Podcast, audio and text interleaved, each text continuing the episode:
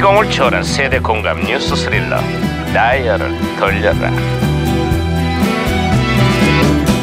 아, 어디 보자. 오늘은 또 무슨 기사가 났나? 신문이라 볼까. 아, 반장님. 야야야야. 예, 예예예예예예예. 김영사 뛰지 마, 뛰지 마. 왜 호들갑이냐? 반장님, 응?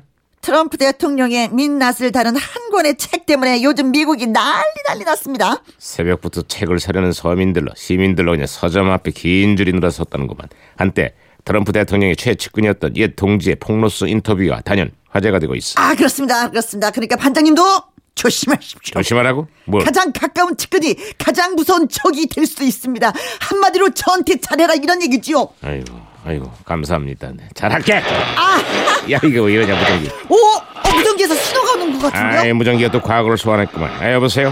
나 2017년에 강 반장이 아 2018년이지 참. 2018년에 강 반장입니다. 거기 누구신가요? 아, 예, 강 반장님. 저는 1987년의 제동입니다. 반갑습니다. 예. 아, 아 그래 반가워요 제동 형사.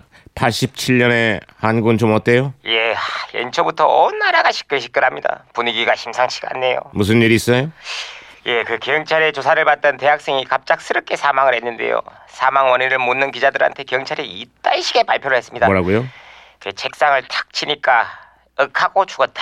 참, 기가 막혀서 말도 안 나옵니다. 이거. 아 그 황당한 변명이 결국 6월 항쟁의 불씨가 됐지요.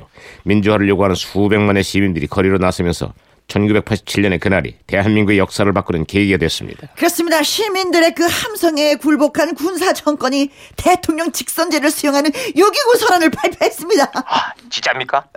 아, 그러면 이제 우리 손으로 직접 대통령을 뽑게 된 겁니까? 아이 그게 벌써 30년이나 됐습니다. 국민들 손으로 대통령을 뽑는 게 아, 요즘 젊은 세대 세대에게는 당연한 권리처럼 느껴지겠지만 그 당연한 권리를 얻기 위해서 정말로 많은 사람들이 희생이 있었다는 그렇죠, 걸 절대로 잊지 말아야 할 겁니다. 당연한 말씀입니다. 아, 예, 예, 그렇습니다. 야, 야, 무전기 또 이러네. 아, 무전기가 혼선된 것 같은데, 반장님? 여보세요?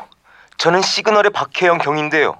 우리 경찰들도 풀지 못한 미스테리한 수수께끼 하나를 드리겠습니다. 파가 감옥에서 나왔다. 세 글자로 하면 뭔지 아십니까?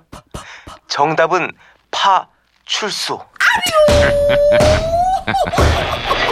오, 재밌어, 재밌어, 재밌어. 그렇지만, 아, 예, 예, 앞으로 진도를 나가야 되기 때문에 박치기로 제가 시를 다시 잡았습니다. 아. 어, 다가 출소를 했다고. 아, 출소. 아, 자, 제동 형사 다시 연결됐습니다. 아 예예. 그 독일의 축구 전문지가요. 네. 80년대 분데스리가 최고의 외국인 선수로 우리 대한민국의 차범근 선수를 선정했다고 합니다. 그 당시 세계 축구에서 차범근 선수 위상이 대단했었죠. 그럼요, 그럼요. 제가 다 자랑 자랑스럽더라니까요. 근데 요즘 유럽에서는 30년 만에 차범근의 명성을 위협하는 손흥민이라는 선수가 또 등장을 했습니다. 그 그래요. 그 손 그 그게 누군데요? 아, 손흥민이라는 선수인데요. 벌써 차범근 선수가 갖고 있던 각종 기록을 깨뜨리면서 엄청난 찬사를 받고 있습니다.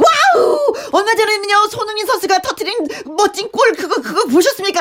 아, 그 장면을 수십 번이나 돌려봤는데, 손흥민 슛, 슛, 슛, 슛, 골! 아, 야, 야, 야. 야, 예, 알았어요. 손흥민 그만해. 슛, 슛, 슛, 슛, 슛, 골! 그만하라고. 슛, 슛, 슛, 슛, 골!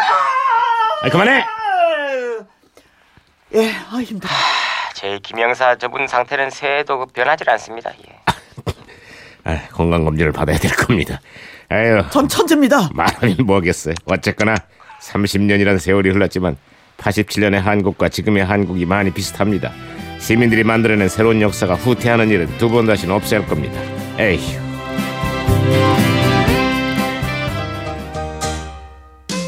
자, 1987년 대학가요제 대상곡이죠. 그렇습니다. 작품 하나, 난 아직도 널.